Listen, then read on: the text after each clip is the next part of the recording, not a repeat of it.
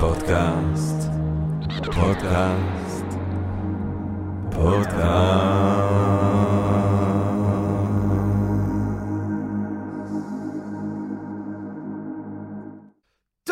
גבירותיי ורבותיי, ברוכות וברוכים הבאים לפודקאסט של Think and Ring Different, פודקאסט למי שאוהב לחשוב ולשתות. אני ג'רמי פוגל, ואנחנו רוצים להתחיל עם רגע של הודיה לעצם היש, לעצם המציאות הזאת שמאפשרת לנו, למרות הכל ובהינתן כל אלה, להיפגש כאן למען הרחבת הדעת, העמקת הידע, סיפוק. וגירוי בעיקר של הסקרנות, של הסקרנות, ואולי רעיון נשגב, מעורר השחאה, ככה פתאום, ככה לנו, כולנו ביחד, בעברית, באמצע היום, מי יודע. אה, וכמובן שאנחנו רוצים להודות לסקרינס, איך שאני אוהב את סקרינס. אני אוהב את דרור, ואת גרנית, ואת אלי, אוהב אתכם, אוהב את סקרינס שאנחנו אה, מקליטים ומצלמים כאן בעצם, ואתם יכולים לא רק לשמוע אותנו בפלטפורמות הפודקאסטיות למיניהן, אתם יכולים לבוא ולראות אותנו בחינם בפלטפורמה של סקרינס, אה, שיש בה כמובן עוד תכנים רבים של חינוך ושל השקעה ושל העשרה, וכיף חיים, כיף חיים, כיף חיים. אה, טוב, גבירותיי ורבותיי. אנחנו בעצם היום רוצים לדבר על המתח, על הפרדוקס אה, בין הכוחות הביולוגיים האבולוציונריים לבין בעצם האופן שבו אנחנו חיים היום אה, בגדול. אה, וחשבתי מן הסתם על, קודם כל על המהפכה הדיגיטלית. אני חושב שאנחנו כרגע אה, במשבר הגדול ביותר שהאנושות אי פעם ידעה. אה, אם אנחנו חושבים על משבר כאל שבר, כאל משהו שמבדיל בין תקופה מסוימת לתקופה אחרת, לא היה משבר כזה מאז המהפכה החקלאית שכוננה את עצם הציוויליזציה האנושית, לקחה אותנו מציידים לקטים אה, לציוויליזציה שאנחנו אה, תקועים איתה בעצם עד היום. המהפכה הדיגיטלית הולכת לשנות את הכל. מה שהיה לפני לא יהיה מה שיהיה אחרי. ספק אם אחרי יישאר משהו שאנחנו נזהה כבני אדם. אנחנו אולי נהפוך להיות uh, משהו שונה לגמרי. Uh, אבל הביטוי אולי המוחשי ביותר, uh, לא רק של הדיגיטציה, של בכלל ההתפתחות הטכנולוגית בשנים האחרונות, uh, זה ש... Uh, לא רק השינויים שבאים עלינו בקרוב של מעבר לחיים דיגיטליים לחלוטין, שאולי חיים יותר ויותר ויותר במציאות מדומה, של שינוי מוחלט ליחס לגוף, כבר עכשיו רובנו בעצם לא חיים ההתפתחויות הטכנולוגיות הרבה יותר מהירות, זה מה שאני מנסה להגיד, מההתפתחויות הביולוגיות. אנחנו עדיין באותו גוף שהתפתח בתקופה שהסתובבנו בטבע, ציידנו, לקטנו, אבל אנחנו כבר לא צדים ולקטים במרחב, אנחנו במקרה הטוב צדים ולקטים במרחב דיגיטלי, ופיזית אנחנו יושבים. אנחנו יושבים הרבה בעצם, בני אדם היום. רובנו, רובנו אנחנו יושבים, אני יודע, תמיד אני אומר ככה בצחוק, שהרבה החברים מהקהל הקדוש שמאזינים לפודקאסט עושים את זה בריצה, בעודי מכחיב את הבריאות הגופנית שלי למען הקהל הקדוש, ואני עושה את זה בשמחה. והשאלה היא בעצם איך לנהל את המשבר הזה, איך לנהל פיזית את המשבר הזה, מה עובר על הגופניות שלנו, איך ראוי לנהל אותה, מה ההשלכות של המשבר הזה. על כל אלה ועוד, גבירותיי ורבותיי, אנחנו uh, שמחים, מתגאים ונרגשים uh, לארח כאן את פרופסור יובל חלד. פרופסור יובל חלד, גבירותיי ורבותיי. Uh, אנחנו מרגשים, uh, מתגאים, שמחים מאוד לארח אותך אצלנו בפודקאסט כדי לדבר על הנושאים האלה. פרופסור יובל חלד הוא פיזיולוג מאמץ, פרופסור מן המניין, איש אקדמיה ויועץ. הוא שימש כפיזיולוג הראשי של צה"ל, גבירותיי ורבותיי, בחיל הרפואה, כמדען ראשי וכמנהל מכון הלר למחקר רפואי במרכז הרפואי השנשי בה. כיום הוא משמש כיועץ מדעי בישראל ומחוצה לה, כראש התוכנית לתואר שני בחינוך לפעילות גופנית ובריאות במחלקה למדעים בסמינר הקיבוצים. החינוך שלו, בעצם התחום הרלוונטי לנו היום, תואר ראשון בחינוך גופני בווינגייט. על שם וינגייט שהוא היה חתיכת טיפוס. אני מאוד ממליץ לכם לבדוק את הוויקיפדיה על וינגייט, כי יש... אחד מהאנשים המשוגעים והמעניינים. תואר שני בפקולטה לרפואה באוניברסיטת תל אביב, בפיזיולוגיה של המאמץ, שם גם הוא עשה את התואר השלישי שלו בפיזיולוגיה, שבה הוא חקר את הסכרת ואת האפשרות של להשתמש במאמץ נגד סכרת אצל גרבילים, אצל גרבילים. את הפוסט-דוק הוא עשה בעצם בפקולטה לרפואה בצבא ארה"ב, ב-US Army. שזה כבר נשמע מרתק. פרופסור יובל חלד, שלום רב. שלום גם לך, ג'רמי. טוב, אני רוצה להתחיל בעצם מהנקודה שבה התחלנו. איך אתה, פרופסור חלד, רואה את המתח הזה בין גופניות אליה הגענו בעקבות אה, אילוצים ביולוגיים אבולוציונריים, לבין סגנון החיים שלנו כיום בעידן הטכנולוגי-דיגיטלי. קודם כל, ג'רמי, אני רוצה לומר שאני נורא נהנה לשמוע אותך מדבר. אז אולי תמשיך את הבודקאסט, זה מאוד נעים לי, אני אראיין אותך, אתה פשוט מדבר מקסים, אז כיף לשמוע אותך, ג'רמי. תראה, אז כיף לשמוע אותך. אם כבר אנחנו במחמאות, הומו סאנם אין קורפוס סאנם, אדם בריא בגוף בריא. אני צחקנו, יובל, לפני שהתחלנו לדבר, שכאילו, אני נראה, אתה נראה יותר בגיל שלי ואני יותר בגיל שלך מאיך שהדברים מתגלגלים. אבל נדבר על איך אתה, מש... איך אתה כאילו מקיים את הדבר הזה בהמשך. אז תראה, נאה דורש, נאה מקיים. כן. תראה, העובדות הן בעייתיות, אתה נגעת בהן קצת, אני אעמיק בהן.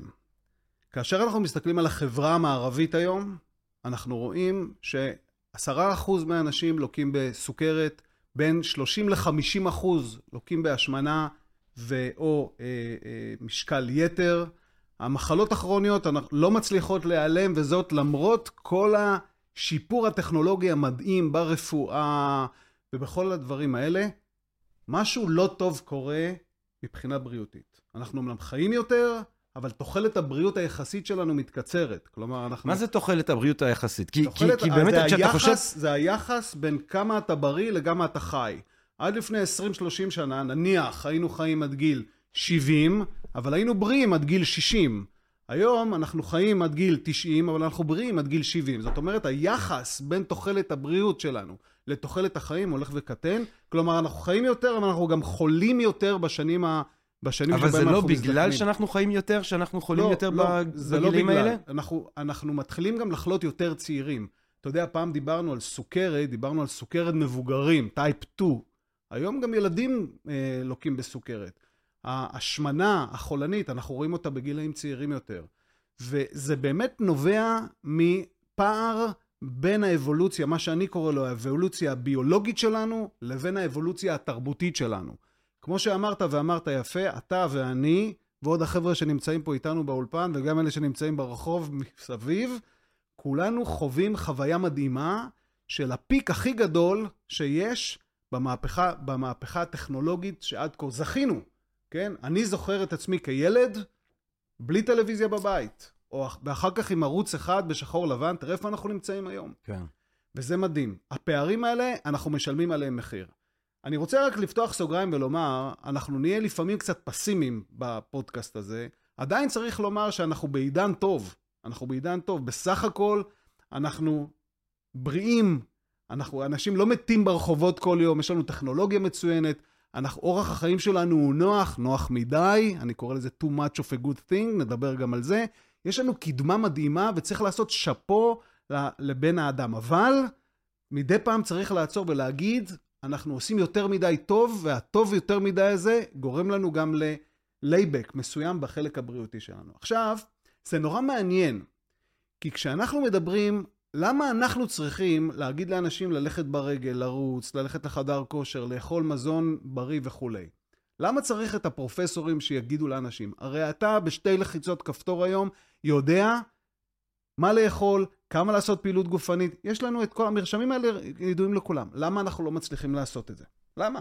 למה אנחנו לא מצליחים? יש לך רעיון... אני מאוד אוהב את הרעיון של אה, אוגוסטינוס הקדוש, הוא אמר, בני אדם הם יצורים עם רצון מפוצל. בגלל שהאדם הראשון לא ציית לאלוהים, אז העונש שלנו זה שאנחנו לא מצייתים לעצמנו. אני אומר לעצמי, תתאמן, תסחה, תפסיק לעשן סיגריות, ואני לא קשוב לעצמי. יותר הרצ... עמוק מזה. 아. אה. יותר עמוק מזה. אנשים צודקים שהם לא עושים פעילות גופנית. כי האדם נועד לנוח, הוא לא נועד לנוע. מה זאת אומרת? אני צריך להפתיע אותך גם קצת, נכון? תפתיע, תפתיע, בטח. מה זאת אומרת? אני, אני, אני שמח לשמוע, זה חדשות מעולות. אז אני, אני, אני מחזק את זה שאתה לא אוהב לעשות פעילות גופנית. אתה כן. צודק בזה שאתה לא אוהב לעשות פעילות גופנית. מכיוון שהאדם, בוא נסתכל על, ה, על הכלב שיש לך בבית, אם יש לך. כן. בוא נסתכל על השימפנזות, על האריות. מה הם עושים כל היום? רובצים. רובצים, כן. למה? כי הם רוצים לאגור אנרגיה. כן. הדיפולט שלנו זה לאגור אנרגיה. כן. האדם, הדיפולט שלו הוא יותר משמעותי מכיוון שאיך המוח שלנו התפתח? הוא התפתח מכיוון שאפשרנו לו להתפתח באמצעות קבלת אנרגיה ומנוחה. אם היינו כל היום מוציאים אנרגיה, היינו צריכים את האנרגיה הזאת לצרכים אחרים ולא היינו מצליחים לפתח את המוח. בן האדם אה, צריך, הוא, הוא מביא ילדים בתדירות גבוהה יותר, למשל מהקופים. אנחנו יכולים להביא ילדים אחת לשנתיים, שלוש, קופים צריכים שש שנים בשביל זה. כל זה צריך אנרגיה. האנרגיה הזאת מחייבת אותנו לנוח כדי לאפשר לנו לגדל את הילדים. ועוד ועוד. אבל, אבל, עד לא הרבה שנים מהיום, נאלצנו, we were forced to exercise, נאלצנו לעשות פעילות גופנית. לקטים, ציידים, אדם קם בבוקר, אם הוא לא היה צד או מלקט, ואחר כך לפני עשרת אלפים שנה במהפכה החקלאית לא היה עובד את, החקלאות, הוא לא היה שורד. ומי שרד? לפי דרווין, מי ששרד זה מי שהצליח להסתגל. מי הצליח להסתגל? אלה שהיה להם מספיק כוח מצד אחד לעבוד גופנית, לצוד, ללקט, לעבוד, מצד שני גם שהם יכלו לאגור אנרגיה כשהם נחים. מה קרה לנו? מהפכה טכנולוגית. המהפכה הטכנולוגית ניצחה את הצורך של רוב בני האדם בעולם המערבי, בחברת השפע, לנוע. אין לנו יותר צורך לנוע כדי לשרוד, ומה שנשאר לנו זה הצורך הביולוגי המובנה שלנו לנוח ולאגור אנרגיה. ולכן אני מספר את זה לסטודנטים שלי, שמגיעים אליי מטופלים, אני מבין אותם, שהם אומרים לי, תשמע, לא בא לי להתאמן, אין לי חשק, כל מה שאני רוצה לזה לשבת ולהאזין לסקרינס, או לראות טלוויזיה ולאכול. איך אני עושה את זה? למה צריך לתת לאנשים מרשם? זו הסיבה. הסיבה היא כי אין לנו יותר צורך לנוע.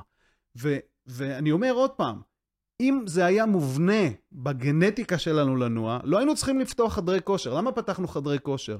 למה יצרנו חוגים של פילאטיס ו-TRX וכל מיני דברים כאלה? החלפנו את הסוואנה, החלפנו את הג'ונגלים, החלפנו את המהפכה החקלאית, כדי שבאופן מלאכותי אנשים יעשו פעילות גופנית, ואנחנו עושים להם נאג', נותנים להם כל הזמן את ההרצאות שלנו ואת המרשמים שלנו, תעשו פעילות גופנית, כי רוב האנשים ייטו לא לעשות. רוב, תזכור שהתיאוריות המדעיות האלה נוגעות ל, ל, לרוב. יש אנשים שהם גם לא, ויש לי סיבה גם למה אנשים אה, אה, אה, מסוימים נוטים, נוטים לעשות יותר פעילות גופנית, הולך לדבר על זה שבוע הבא בטלוויזיה גם.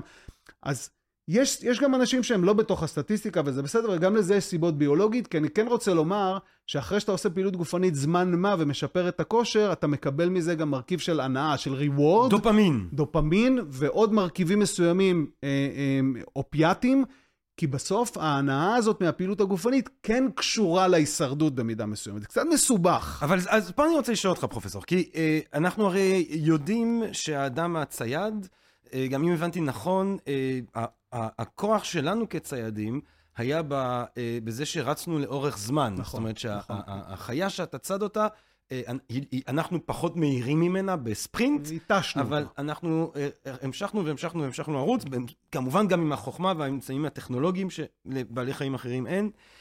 זאת אומרת שאם אני חושב על האילוץ של ההסתגלות, האילוץ ההסתגלותי של האדם הקדמון, הוא כן איזון בין אה, פעילות גופנית לבין אה, המנוחה הזאת שאתה מדבר עליה. נכון. אה, אבל אני גם אה, רוצה לשאול, אתה יודע, אנחנו שומעים הרבה בתרבות שלנו על אה, צריך לחזור לערכים של האדם הקדמון, ודיאטה כמו האדם הקדמון, ו... אבל האדם הקדמון, אה, אתה יודע, מת בגיל 40 הוא היה זקן. זאת אומרת, בהרבה מובנים, יכול להיות שדווקא מה שאנחנו עושים היום, אה, עדיף אז... על אה, לרוץ אחרי גנו. Uh, בסוואנה. אז תראה, אז, אז כמו שאתה אומר, זה, זה מורכב הרי. אתה יודע, תוחלת החיים הממוצעת היום, תוחלת החיים הממוצעת של האדם עלתה בשלושים השנים האחרונות בשלוש שנים כל עשור. כן. אוקיי? אנחנו חיים הרבה הרבה יותר מאשר האדם הקדמון בממוצע. צריך לשים לב, גם האדם הקדמון היו אנשים שהגיעו עד גיל 80, 90, 100. הגיל המרבי כן, לא יודעים, השתנה הרבה. יש מצאנו... ממצאים אנתרופולוגיים, ארכיאולוגיים, שיראו שאנשים הגיעו גם לגילאים האלה, אבל הממוצע היה הרבה יותר נמוך. למה? הרבה ילדים. כי כן. 30% מהילדים, כנראה, אנחנו יכולים להעריך, מתו בלידה. אז תחשוב מה זה עושה לסטטיסטיקה, לא צריך להיות סטטיסטיקאי גדול, שאתה מכניס אפס שנייה, לממוצע. אז אתה בעצם אומר שאם שרדת את הילדות ואת המחלות של הילדות, אז כאדם קדמון שרץ ונח מתחת לעץ, אתה היית חי עד לגיל... לא. לא, כי אז קרו דברים אחרים. כן. חלית בדלקת ולא הייתה אנטיביוטיקה, בום, שגילינו אותה, גילינו אותה לפני מאה כן, שנה, את כן, הפניצילין. כן. זאת אומרת, ההיגיינה לא הייתה, אה, אה, לא, הייתה, לא היו תרופות, לא הייתה כירורגיה. אתה יודע, כן. פעם מישהו היה... אה, אבל להתקפי היה לב היו נפצע. פחות. היו פחות. תראה, גם לא הגיעו למצב של אנחנו סרטן בכלל יכולים והתקפי לב. לדעת כמה התקפי לב היו ב... אנחנו יכולים לדעת, מכיוון שיש היום, אה, היום אוכלוסיות באפריקה, כל מיני שבטים, שאנחנו, שאנתרופולוגים אה, עוקבים אחריהם ויכולים ללמוד קצת על איך חי האדם. הם שימרו, ושם באמת אין את המחלות הכרוניות האלה. מעניין. הם, הם, הם חיים אחרת מאיתנו, ואגב, אני והמעט שעוסקים בתחום הזה בעולם, קוראים לזה מיסמץ', מחלות המיסמץ', מחלות חוסר התאמה. האורח החיים שלנו היום, אגב, אני ממש ממש לא מעודד אותנו ללכת ולחיות עכשיו בג'ונגלים כמו האדם הקדמון, אבל אנחנו יכולים to do better. תראה, יש לנו כל כך הרבה טכנולוגיה שמסייעת לנו בלהמציא כל מיני דברים. יש לנו רפואה מדהימה, שלפעמים אנחנו משתמשים בה יותר מדי. יש לנו המון המון ידע מדעי מחקרי. מה שאנחנו צריכים לעשות זה גם לאמץ את ההרגלים הפיזיולוגיים שטמונים בגנים שלנו. אתה ואני, ג'רמי, אנחנו אתלטים, לא כי בחרנו להיות אתלטים, אלא מכיוון שהגנים שהועברו אלינו מהבר... אנחנו שורדים את ההומו ספיאנס, ההומו התחילו לפני שני מיליון שנים, ההומו ספיאנס לפני 200 אלף שנים, זה אנחנו. הגנים לא השתנו הרבה. הגנים שהועברו אליך ואליי הם גנים של אנשים ששרדו, ואיך הם שרדו? בין היתר הם שרדו בזה שהם אגרו אנרגיה, אבל היו פעילים גופנית. ואם אתה רוצה שנעניש את הגנים, בלשון האנשה, humanity, הגנים שלנו מחכים שנעשה exercise כדי להגיע להומאוסטזיס, ל balance שלנו. ואנחנו לא, לא מספקים להם את הדבר הזה. ואז אנחנו יוצרים mismatch.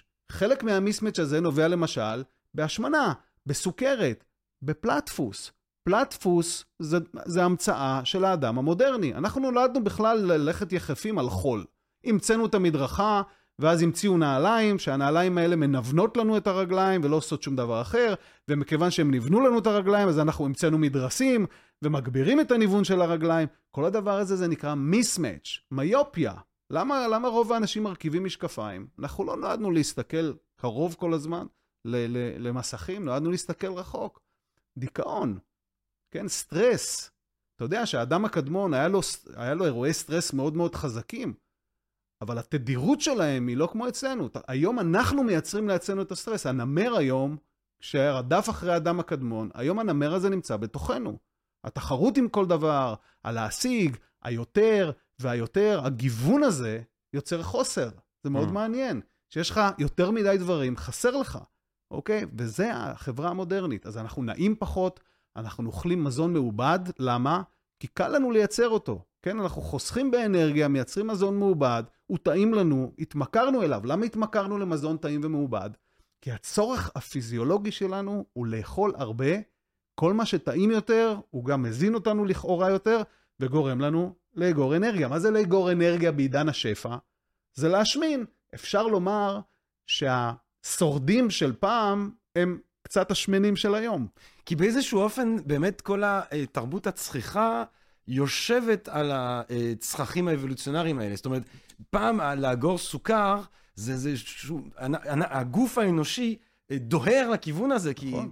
לא היה הרבה, אבל היום אפשר... כן, אבל הסוכר אתה, של אתה פעם... יורד לסופר ואתה קונה נכון, אה, ערימות של סוכר. הסוכר של פעם היה פירות, כן. שהפירות של, של פעם, הם היו לא פחות היו מת- מתוקות. פחות מתוקים משל היום, כן, מתוקים. והם היו אוכלים גם אה, דבש מה... זהו.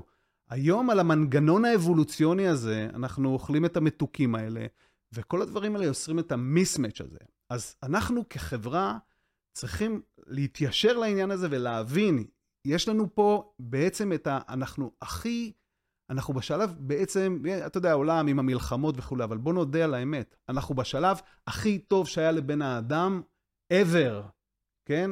אנחנו מצליחים להאריך חיים, אנחנו מצליחים להגיע לחלל, היום כבר נוסעים לחלל תיירים, כן. אוקיי? יש לנו פנאי ונופש וכל דבר שאנחנו רוצים. אנחנו צריכים רק מבחינה פיזית לזכור שיש פער ענק בין האבולוציה התרבותית, טסה קדימה, האבולוציה הביולוגית נשארה כאן, ובעצם אנחנו קצת ניצחנו את האבולוציה הביולוגית. כולם שורדים היום. פעם מי שלא היה חזק, מהיר, בריא, היה נכחד. נכון. וזה אומר לגבי, אנחנו מצליחים לשמר גם את כל המחלות. והמחלות האלה ילכו איתנו גם בהמשך. אפשר לדבר על איך ייראה אדם בהמשך, אני באמת מסכים איתך שכנראה אני עושה גם בנושא של חקר הזקנה, והעידן של אה, היכולת שלנו להתערב גנטית וטכנולוגית, גם אני לא בטוח איך ייראה האדם כן. בעוד 100, 200, 300 שנה. כנראה שהרבה לפני שתהיה אבולוציה ביולוגית, הולכת להיות אבולוציה טכנולוגית. כן, נהיה- היא, האבולוציה הביולוגית, תראה, אנחנו משתילים כבר אה, איברים, מדפיסים כן, איברים. כן. האבולוציה הטכנולוגית מתערבת כבר באבולוציה הביולוגית.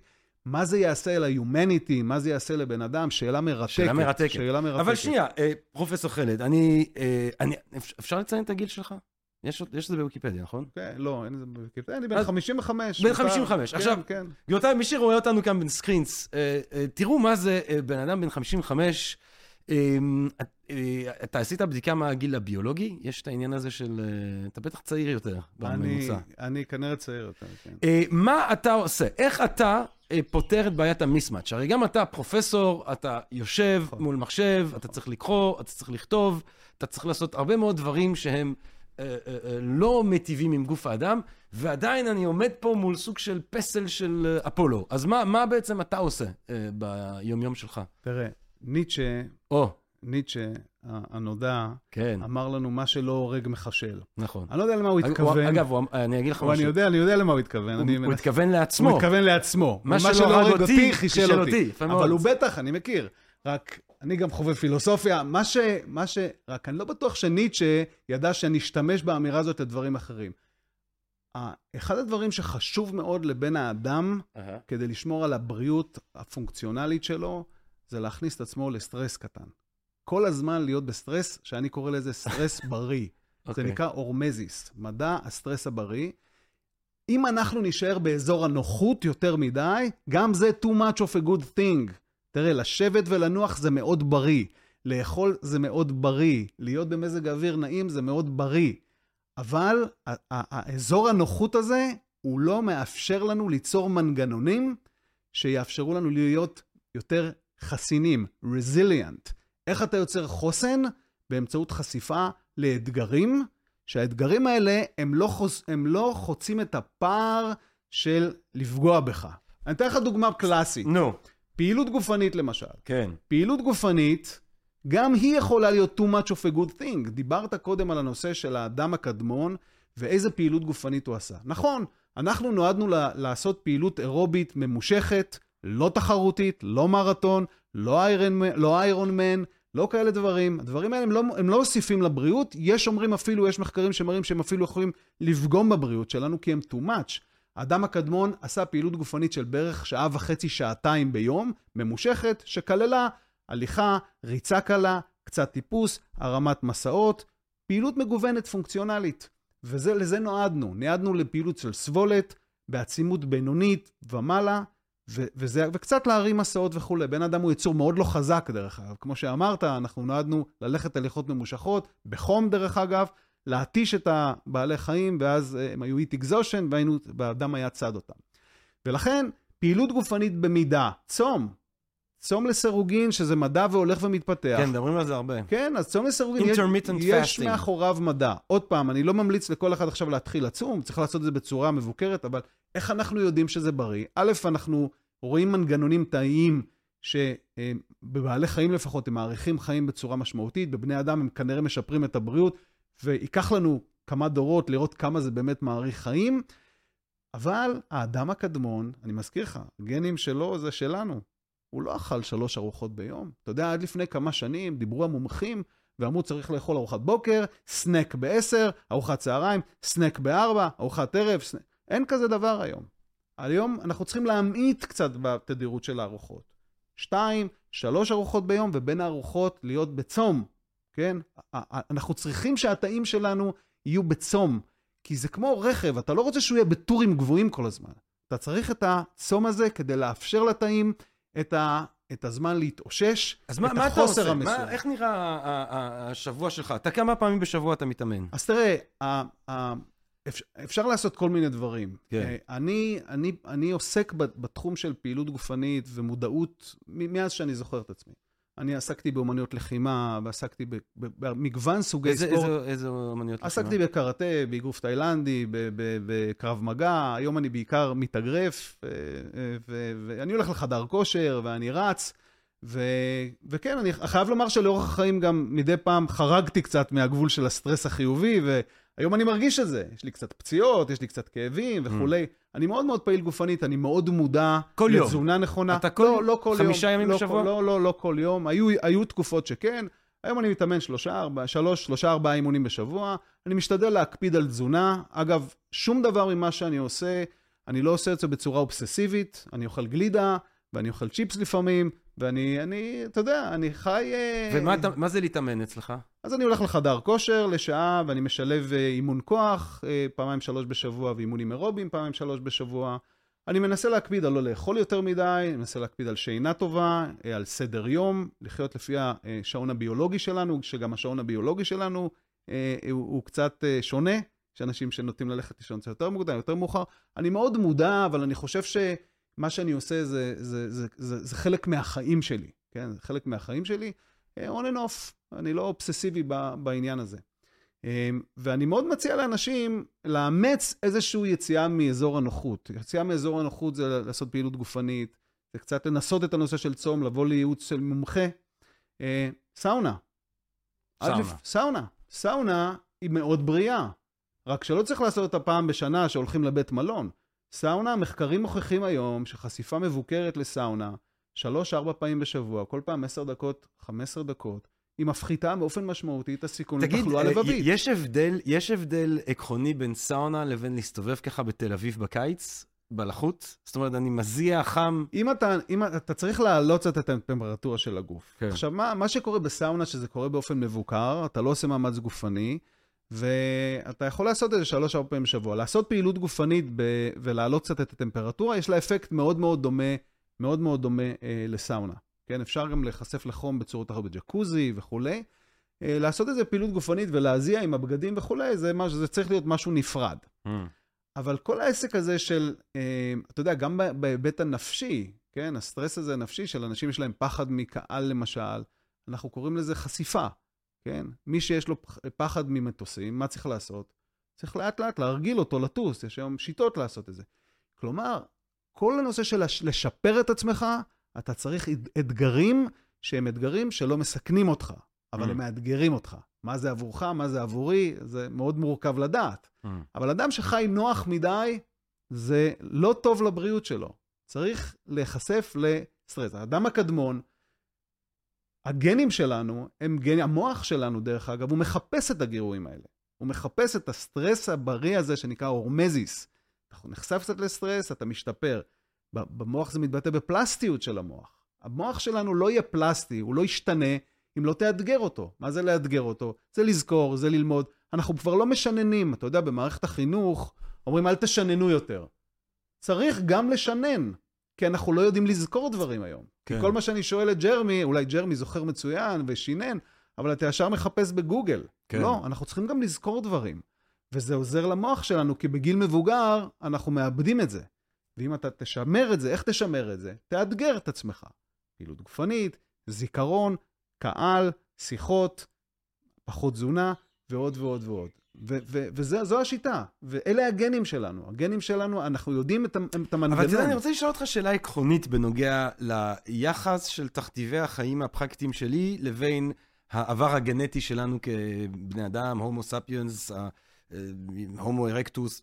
אה, הרי נכון שהחוק הבסיסי של האבולוציה היא שמה ששורד ומה שמתפתח זה בעצם הייצור שהוא הכי, אה, אה, שהכי מסתגל נכון. לסביבה שלו, נכון, שיכולה להיות. ושהצורה הזאת של האדם הנוכחי היא צורה של ייצור שהוא הסתגל אה, לסגנון חיים של אה, נכון. צייד לקט. אבל זה לא אומר שאי אפשר ליצור היום באמצעים הטכנולוגיים ובהתעלות מעל הביולוגיה הבסיסית הזאת, סגנון חיים שהוא סגנון חיים שונה לחלוטין מהצייד לקט, שהוא בריא יותר אפילו, שהוא מיטיב עוד יותר עם הגנים האלה. זאת אומרת, אנחנו לא נועדנו בעצם לעשות שום דבר. אנחנו, הגנים הם, אתה יודע, אני מאמין שזה הכל אקראי וכולי נגיד, אה, ולכן כאילו, אתה יודע, אפשר- אולי לא צריך כל הזמן לחשוב מה האדם הקדמון עשה, כי זה לא צריך להיות המודל שלנו. המודל שלנו צריך להיות איך אנחנו ממקסמים את הפוטנציאל בהינתן מה שיש, ואתה מבין מה אני רוצה להגיד? אני, אני מבין מה שאתה אומר, ואני נתתי לזה גם את התשובה. כן. התשובה היא שא', אתה לא יכול להתכחש לגנים שלנו, והשיטה, הפתרון, הוא למקסם את איכות החיים שלנו עם כל הפיתוח הטכנולוגי שאנחנו עושים, עם כל הפיתוח הרפואי שאנחנו עושים, עם כל הידע שלנו, אבל עדיין לזכור שהגוף האדם הוא נועד לנוח, אבל הוא התפתח לנוע. היושבנות היום היא אחד מגורמי הסיכון המשמעותיים ביותר למוות. Hmm. יש כאלה שקצת מגזימים, הייתי אומר, וזה מדענים בכירים, שקוראים לישבנות The New Smoking. כן? אז אני לא כל כך מסכים עם זה שאתה יושב על כיסא, והכיסא הזה זה כמו שאתה מעשן, אבל יש מחקרים שבדקו וראו שמעבר לשמונה שעות ביום, תשע שעות ביום של ישיבה, קשורים לתמותה. והיום אנחנו מלמדים אנשים כל רבע שעה לקום לשתיים שלוש דקות, וזה זה, זה, זה בפירוש משפר את, את, את הבריאות של אנשים. אנחנו כבר חוקרים את זה ויודעים את זה. וגם, אגב, גם כשאתה אה, מנטרל את התזונה והשינה וכולי, לפעילות הגופנית יש מרכיב שמאוד מאוד חשוב לבריאות שלנו. ואני אומר פעילות גופנית, לא ספורט. לא צריך לשחק כדורגל ולא צריך לרוץ מרתון. צריך לנוע. צריך לנוע, אנחנו מדברים היום על 100, בין 150 ל-300 דקות בשבוע של פעילות גופנית, שעתיים וחצי, שלוש שעות בשבוע מצטברים. זה יכול להיות 10 דקות ועוד 10 דקות, ולעלות במדרגות ולקפוץ על חבל וקצת לרוץ ולשחק עם הילדים, וללכת לריקודי עם, וקצת לעשות חדר כושר. שלוש שעות בשבוע? בתנועה. כן, זה, כן. זה רגוע. רגוע מאוד, רגוע מאוד. אגב, אגב, אגב, תדע לך שהמחקרים מראים שהשיפור הכי משמעותי בבריאות זה בין לא לעשות כלום ללעשות משהו. זאת אומרת, אדם שהוא חי completely sedentary lifestyle, אורח חיים יושבני, וזה קל מאוד אם תחשוב רגע. אוטו, משרד. מעלית, אוטו, משרד, מעלית, ישיבות, אוטו, מעלית, משרד, הביתה, מסעדה. טלוויזיה, מסעדה וכולי. אדם כזה, שהוא נחשב אורח חיים יושבני, אם הוא רק יתחיל לעלות במדרגות הביתה, וקצת ללכת ברגל לקניות במקום לזה, אתה משפר לו, את, אתה מקטין לו את הסיכוי לתמותה מכל סיבה שהיא, ככה אנחנו מדברים, קוראים במדע, בסביבות 20 אחוז. רק אם הוא פשוט יתחיל קצת לנוע. וזה נובע מכך שהגוף שלנו הוא נועד לתנועה. ואם אתה אגב מנתח את השלד, את, ה, את, ה, את המערכות הפיזיולוגיות שלנו, אתה רואה שהם נועדו לנוע. Mm. אחד, אחד מה, למשל, כשאתה עושה פעילות גופנית, יש לך מנגנונים בגוף שמגיבים לפעילות הגופנית האלה ועוברים אדפטציה. והאדפטציה הזאת תורמת לבריאות שלך. אם קיים מנגנון, זאת אומרת שיש לו סיבה. כיום רוב האנשים לא מממשים את המנגנונים האלה וקורים דברים הפוכים, כן? אז, אז, ואנחנו מטעים את עצמנו. אה, ו, ו, וזה קורה שאנשים לא מודעים כל כך לגוף שלהם, כי הם עסוקים בהרבה דברים אחרים, והנטייה לשבת קיימת ביולוגית, והנה אנחנו מגיעים לפרדוקס הזה, כן? Mm. יש לך את כל הטוב שיש, אבל עדיין המחלות הכרוניות הולכות ועולות. לא יכול להיות מצב, לפני, אה, לפני שנתיים או שלוש הייתי בכנס של הארגוד הישראלי לסוכרת. הרציתי שם על הנושא של פעילות גופנית אומרים סוכרת? לא סוכרת? סוכרת, כן. ואמרתי להם, תראו, אה, אה, יושבים פה כל החוקרים המכובדים במדינת ישראל שעוסקים בסוכרת, ואני רוצה, ברשותכם, אני בצניעותי, אה, לומר לכם שנכשלנו. כי כשאתה מסתכל על הגרף של סוכרת בישראל ובחברה המערבית, הגרף הולך ועולה. עכשיו תסביר לי, למה הגרף הולך ועולה? הרי, הרי כל בר דעת יודע שכשאתה אוכל יותר מדי, ואוכל יותר מדי מתוק, ולא פעיל גופנית, אתה מגביר את הסיכון לתנגולת לאינסולין, אתה מגביר את הסיכון לסוכרת, אתה מגביר את הסיכון ל... מה באמת, אם ניכנס לעניין הזה של סוכרת, שגם... אז רק אני אומר, למה זה קורה? מה, מה המנגנון, זאת אומרת, למה כשאני אוכל יותר סוכר, בסוף אני חוטף סוכרת? מה שקורה זה שאתה, ברגע שאוכלים, זה לא רק על לאכול סוכר, זה, זה אורח חיים שלם של חוסר תנועה והשמנה, וגם אכילה מוגברת של מתוקים. היא גורמת לסטרס מוגבר. על הלבלב, שכל הזמן נדרש לאינסולין, לאינסולין, לאינסולין, לאינסולין. ואז יש לנו חוסר בייצור של אינסולין, יש לנו השמנה שגורמת לתנגודת לאינסולין, כלומר המערכות לא מגיבות לאינסולין. וכל השילוב הזה של הדברים יחד גורם למצב שאתה נמצא במצב של אינסולין גבוה, של סוכר גבוה, עד שבסוף המערכת הזאת כושלת. ובדרך הסוכר הוא טוקסי, הוא רעיל. רמות גבוהות של סוכר הן טוקסיות, רמות גבוהות של אינסולין לאורך זמן גורמים לנו לנזקים בגוף. ואז נפגעים כלי דם, נפגעים עצבים, אנשים מגיעים לקטיות, מגיעים לתקפי לב, לשבץ מוחי וכולי. וזו מחלה מטבולית, אגב, מחקרים מראים ש-70% מהמחלות שלנו עד גיל הזקנה ניתנים למניעה. מחלות ההורגות בעולם זה בעיקר מחלות קרדיו-וסקולריות וגם סרטן דרך אגב.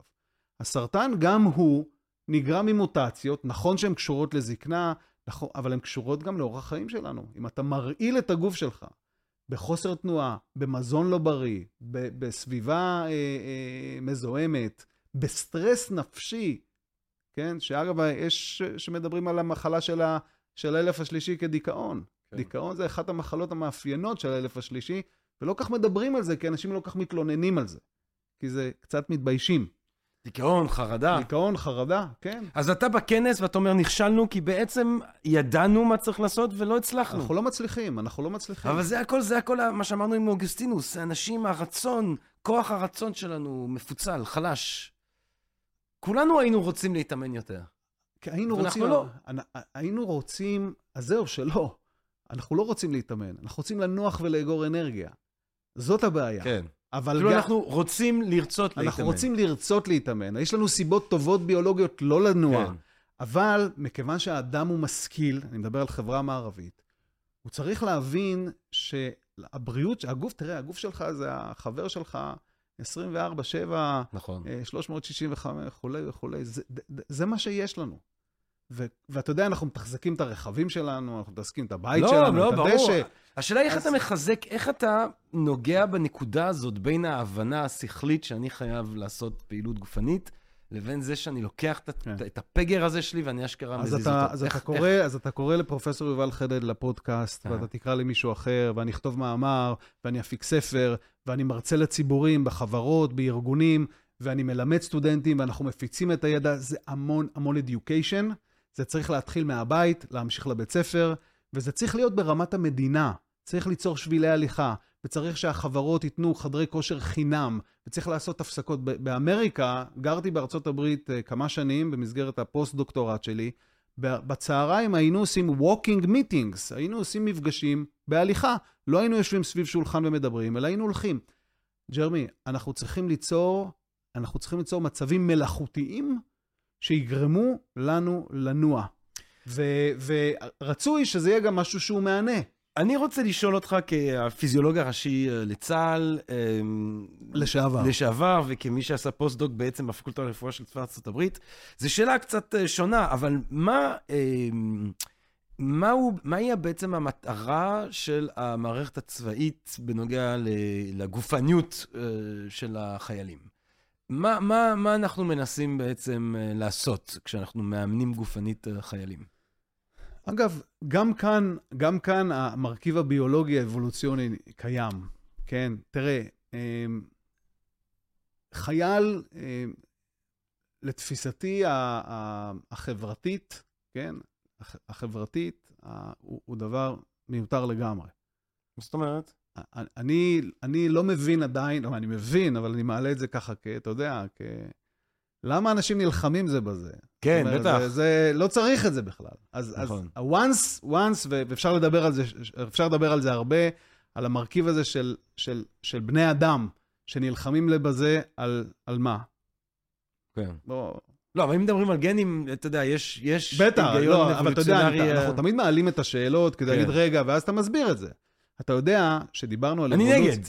בוא נפסיק להילחם היום. בוא אני... נפסיק, אבל זה לא עוזר. כן. כולנו אומרים שאנחנו נגד, אבל בסוף מישהו נלחם. למה? אז אני אסביר למה. למה? כי הגנים, אה, אתה יודע, על אותו מרכיב של המיסמץ', אתה יודע, אלימות למשל, בוא ככה שאף אחד לא ישמע אותנו, אבל גם האלימות עברה בתור רשע. בטח. אני לא מופתע בכלל שאנשים אלימים. כי מי שרד? בין היתר, כן. תראה, יש גם את הפחדנים, יש את הנמנעים, כולם שרדו. כן. כל אחד יצר את ה... והגנים האלה עברו הלאה. כן. יש את הגנים של אלה, ויש... אבל האלימות היא עברה כ... במרכיב דרוויניסטי. כן. כי מי שהיה אלים וחזק ואגרסיבי, שרד יותר, והגנים האלה עברו. ג'נג'יס חאן. אז כן, בטח, אז אנחנו צריכים גם את זה להבין. אומרים שבן אדם אחד על שמונה אה, בעל הגנים של אה, ג'ינגיס חאן, כאילו, הפיץ את עצמו יותר נכון. מכל דבר. הבשורה הכי גדולה בהיסטוריה של האבולוציה כן. האנושית. אז המרכיב הזה הטריטוריאלי, הוא קיים גם הוא בגנים שלנו, ואנחנו כן. צריכים להבין את זה. אבל מכיוון, מה היתרון שלנו mm-hmm. היום? שאנחנו מבינים את זה, ואנחנו יכולים לדבר על זה, ולכן אנחנו יכולים גם לעשות משהו בעניין הזה. ולדעתי לא עושים מספיק בעניין הזה. ובואו נחזור שנייה לחייל. כן. לכן, עכשיו אנחנו נמצאים בסיטואציה של יושבים אנשים פה ואנשים פה, ואלה רוצים לכבוש את אלה ואלה לכבוש את אלה. אנחנו רק יכולים להבין למה, כי זה משהו שקיים באבולוציה, אין לזה שום היגיון אה, היום, אבל זה קיים. אה, ואז אתה צריך ליצור אנשים שידעו להילחם הכי טוב כדי להגן על השטח שלך. כן. ואז מה עם המאפיינים הגופניים של אדם כזה? האם זה שונה מהמאפיינים הגופניים של אתלט? יש לי ויכוח מאוד מעניין, נכנסת ל... יש לי ויכוח מאוד מעניין. החברים שלי, עכשיו חזרתי מכנס בארצות הברית, ופגשתי את החברים שלי, החוקרים שעוסקים בנושא של, עסקתי הרבה בספיישל פורסס, ביחידות מיוחדות, איך אנחנו מכינים אותם, מה המגבלות שלהם, ו... ואיך איך, איך לאפשר להם לעשות את המקסימום, אני קורא לזה למתוח את המעטפת ולהישאר בחיים ולחזור בשלום. להיות פיזיולוג, היום אני איש אקדמיה. כשהייתי בצבא, לא לבשתי את העניבה, הייתי צריך, מה? למתוח את המעטפת הזאת. היום, כאיש אקדמיה, אני מצמצם. אני אומר, זה מסוכן, זה מסוכן, אבל כ- כאיש צבא, אתה חייב אתה לוקח את לקחת הסיכון. סיכונים. ובשביל זה... זאת אומרת, שנייה, זה- כאיש צבא, אתה, זה זה לשם בעצם רציתי להגיע, זאת אומרת, כאיש צבא, אתה אולי צריך אה, להוביל למצב שחייל הוא במצב גופני שממקסם את היכולת הלחימה שלו, מוד- זה לא בהכרח, זה לא, לא בהכרח אומר שזה המצב הכי בריא לו גופנית. מי, ש, מי שחושב שלהיות חייל ביחידה מובחרת זה בריא, הוא טועה.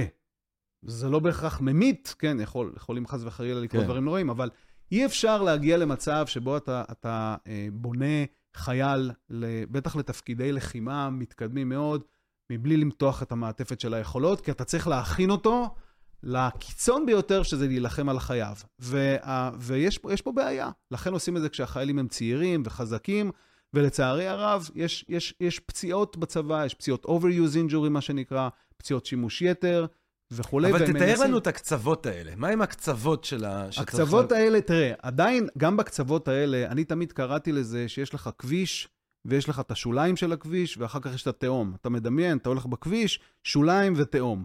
אז בעולם האקדמי אתה יכול להישאר על הכביש. כן, השוליים כבר עזוב. בצבא, אתה צריך גם לפעמים לרדת לשוליים, שהשוליים זה עדיין לא התהום. לתהום אתה לא מגיע.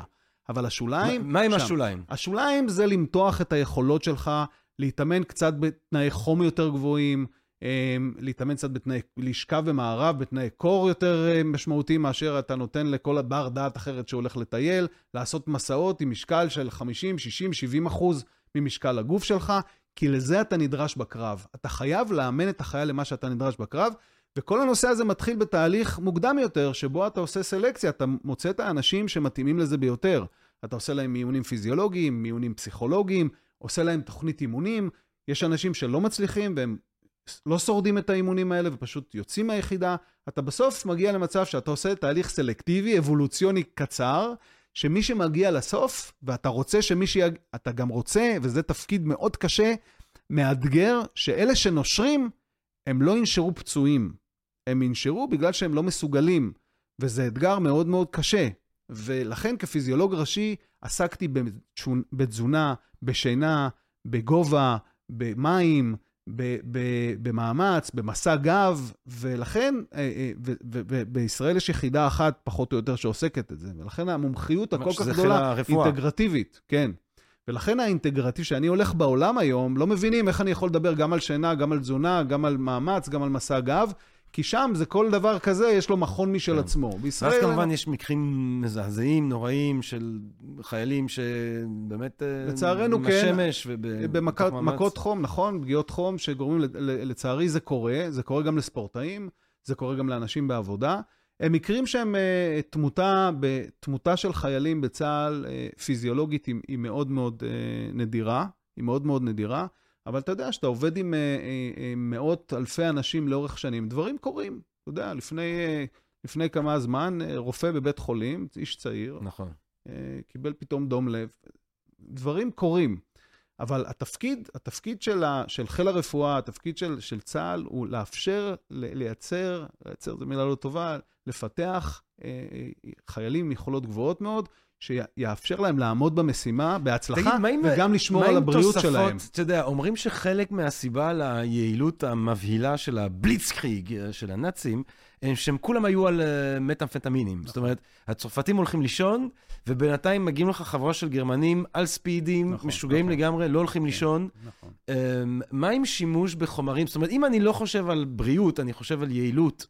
אה, למה זה לא... לא, זה לא, זה לא קורה היום. זה לא קורה היום. למה בטח- לא בעצם? זה לא קורה, כי זה מסוכן. זה מסוכן. אתה... אתה... השיקול דעת קצת משתבש? א', השיקול דעת משתבש. הדבר השני שקורה זה שאתה לא, אתה יכול לחרוג מה... בגלל השיקול דעת שמשתבש, בגלל האדרנלין הגבוה, אתה יכול ליפול לתהום. אתה זוכר את השוליים? השוליים זה המקום שאתה נמצא בו, וזה מה שאתה חייב להיות בו כחייל לוחם, אבל אם אתה, אה, אם אתה תשתמש ב, ב, במרכיבים כאלה שיוציאו אותך מזה, אתה תסכן את עצמך. ואגב, אה, ואגב, באמת, בצבאות אחרים זה לפעמים לא בשליטה. אנחנו מדינה קטנה, ויש לנו את היכולת לשלוט ב, ב, ב, בדבר הזה. אבל הבנתי שבחיל האוויר האמריקאי לפעמים כן נותנים להם ספידים. אז, אז יש, יש אירועים, אה, אה, לא ניכנס לזה כאן, יש אירועים מאוד מאוד מיוחדים ש, שנותנים איזה שהם תוספים כאלה ואחרים, אבל אה, זה, זה משהו שהוא מאוד מאוד מאוד במשורה. בעיקר משתמשים בקפאין, בתזונה, בניהול של היום, כן. אבל לא, לא ב- בסמים אסורים. אמ, תזונה, בוא נדבר קצת על תזונה. מה, מה שם? מה הקו שלך שם? אה, אני, אני רוצה להתחיל ולומר בנושא של תזונה, אתה יודע שלחיות אורח חיים בריא זה מאוד פשוט. אה? מאוד פשוט. לא לקנות דברים שהם באים מתוך פלסטיק. לקנות דברים שנקטפים. באופן כללי, אני אגיד על תזונה משהו, אבל אני אומר, זה מאוד פשוט, אבל זה לא קל. אהה. לחיות אורח חיים בריא זה מאוד פשוט, אבל זה לא יש קל, הרבה פיתויים. מהסיבות האבולוציונית, מהסיבות שאתה יודע, אה, למכור לנו מזונות מסוימים, אה, אתה יודע, זה בדיוק, בדיוק יושב על, ה, על, ה, על הגנטיקה שלנו, על הפיזיולוגיה שלנו. אתה יודע, שאתה עכשיו אה, אה, הולך לסופר עם הילד, תשים לב שליד הקופות, כן? מה יש ליד הקופות? זבל! למה? כי הילדים גמרנו. תוקפים, תוקפים, אוקיי. תוקפים, משתגעים. זה נקרא, ה- ה- זה נקרא אה, אדריכלות אה, כן. קבלת החלטות, אדריכ- כן. אדריכלות בחירה. אתה יודע, מה זה אדריכלות בחירה? זה מומחים שעוזרים לך לגרום לאנשים להחליט החלטות. נכון. כן, עכשיו, אם תשים לילד משהו, אה, פרי יפה, אולי הוא ייקח את הפרי היפה הזה, זה אדריכלות בחירה.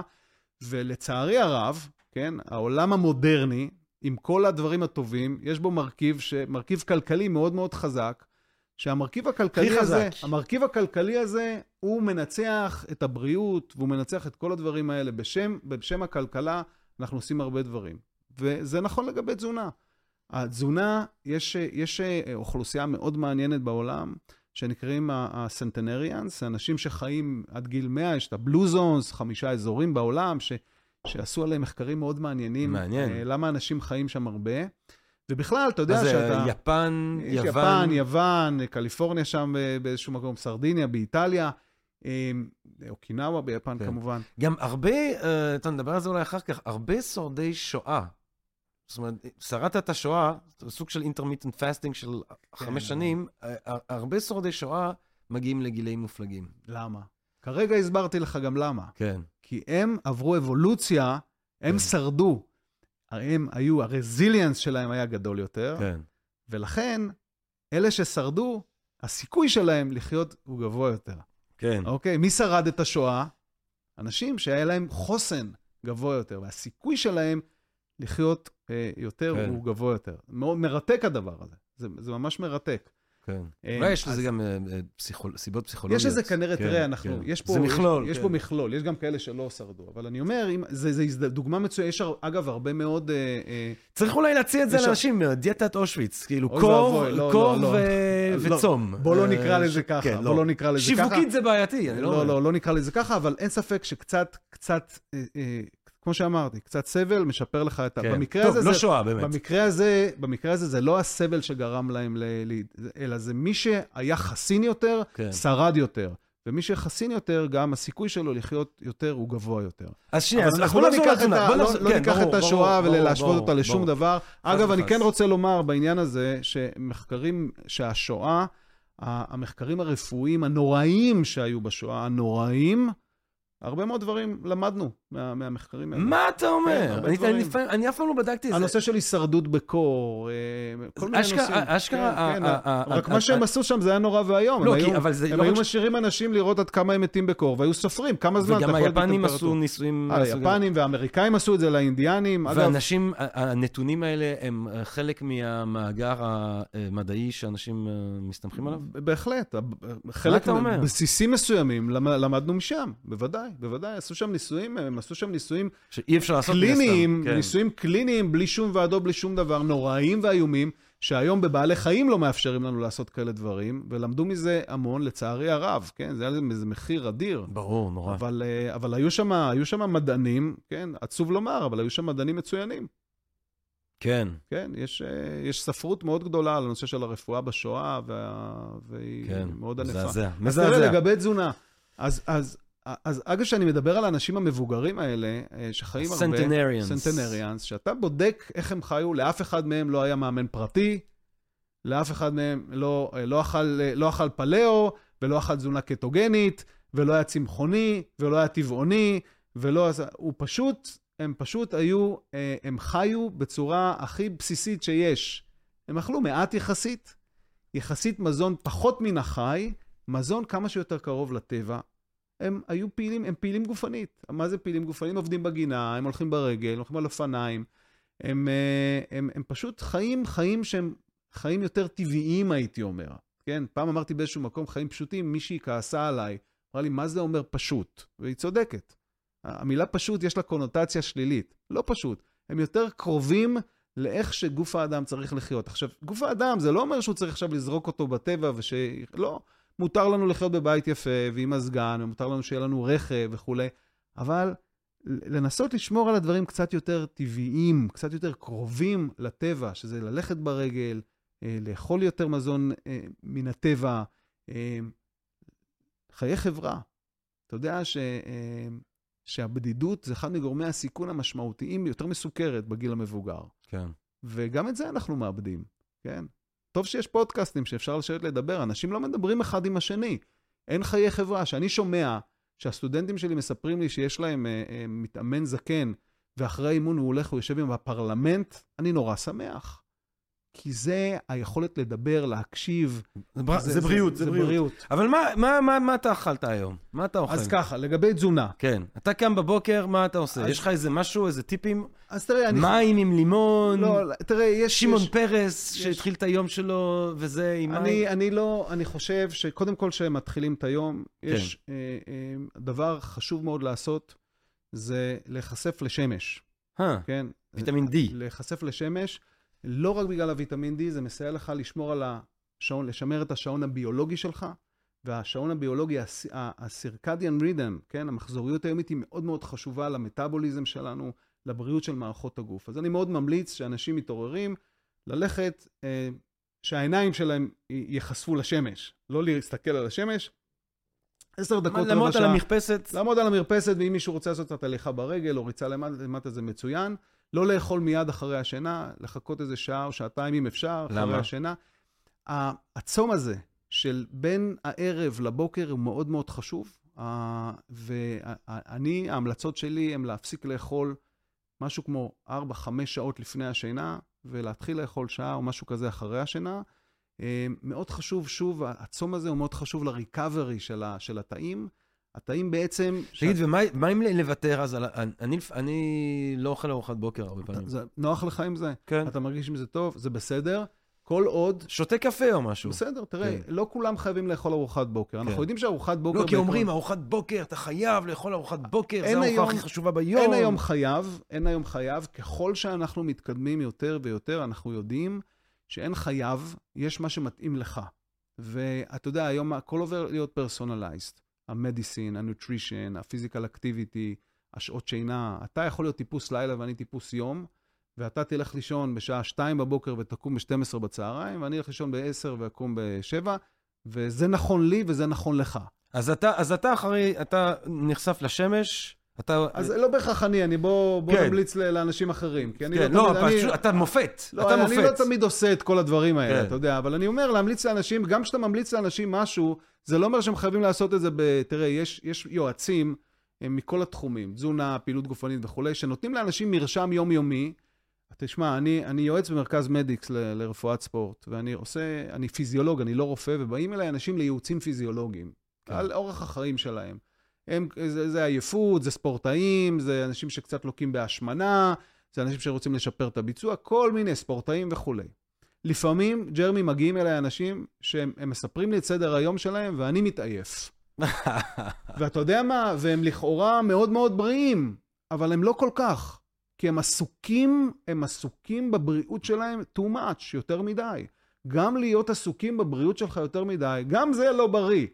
לספור כמה קלוריות, לספור כמה ויטמינים, לספור כן, כמה זה, כן, גם כן, זה, וואי, גם כן. האובססיה הזאת היא די, לא טובה. לכן, כן, לגמרי. לכן אני לא, לא מביא את עצמי כאן דוגמה. אתה צריך, אני באופן אישי רגיל לאכול ארוחת בוקר, אתה צריך מאוד להקפיד על הנושא של החלבון. אחד מהדברים שאנחנו לא צורכים מספיק בחברה המערבית זה מה חלבון. אתה אומר? כן, ו- ומה שקורה, חלבון. כשאתה לא אוכל חלבון, אז מסת, מסת השריר ומסת הגוף הרזה שלך יורדת. הרבה מאוד אוהבים לדבר על, ה- על ה- להפחית בפחמימות. עכשיו, האדם, האדם, אנחנו, אנחנו, כן, אנחנו נועדנו לאכול פחמימות.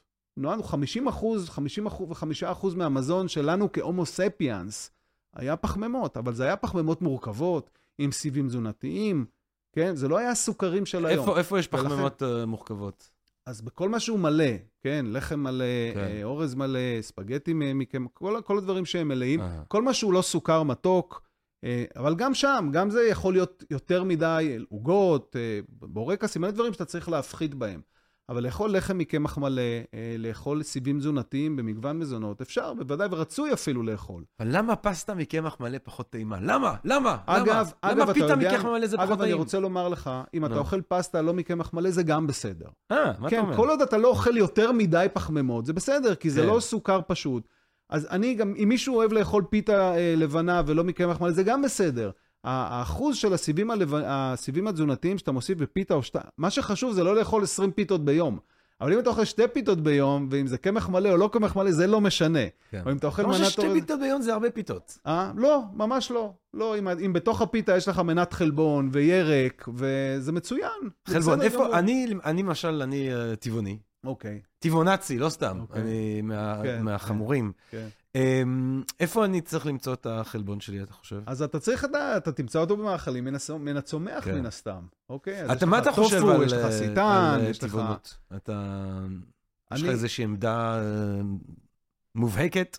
יש היום כל מיני דברים, הפלאו, הטבעונים, הזה, קטוגני. אתה. אתה נראה לי לא דוגמטיסט בשום צורה. אני לא דוגמטיסט. אתה אני, אני תן טוען, לאנשים. ל... אני טוען, תראה, אחת כן. הדיאטות המוצלחות שהוכחו כמוצלחות היום היא הדיאטה הים תיכונית, כן. שיש בה מרכיב צמחוני מאוד משמעותי, אבל יש בהם דגים, יש שם שמן מן הצומח, שמן בריא אומגה פה ושם 3. גבינה גם. אה, פה ושם גבינה גם, יין וכולי, וגם, אה, וגם אה, דגים.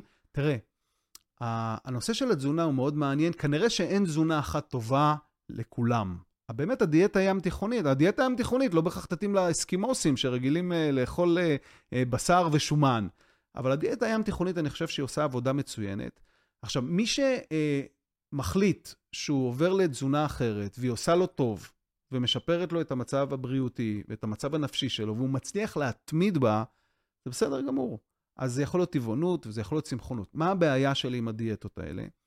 הבעיה היא שלפעמים אנשים שהם צמחוניים, טבעוניים, לא מקבלים מספיק את המיקרונוטריאנטים, את הדרישות התזונניות, כמו למשל ברזל, כמו למשל מספיק חלבון איכותי, שיש בו את כל חומצות האמינו החיוניות, שאתה לא מוצא אותן בכל צמח. אתה צריך לעשות קומפ- קומפלמנטריות, אתה צריך לשלב צמחים מסוימים. עכשיו, המחקרים מראים שבאמת אנשים שהם, או, שאורח החיים שלהם הוא צמחוני וטבעוני, הבריאות שלהם יכולה להיות טובה אפילו יותר מאנשים שהם לא. למה?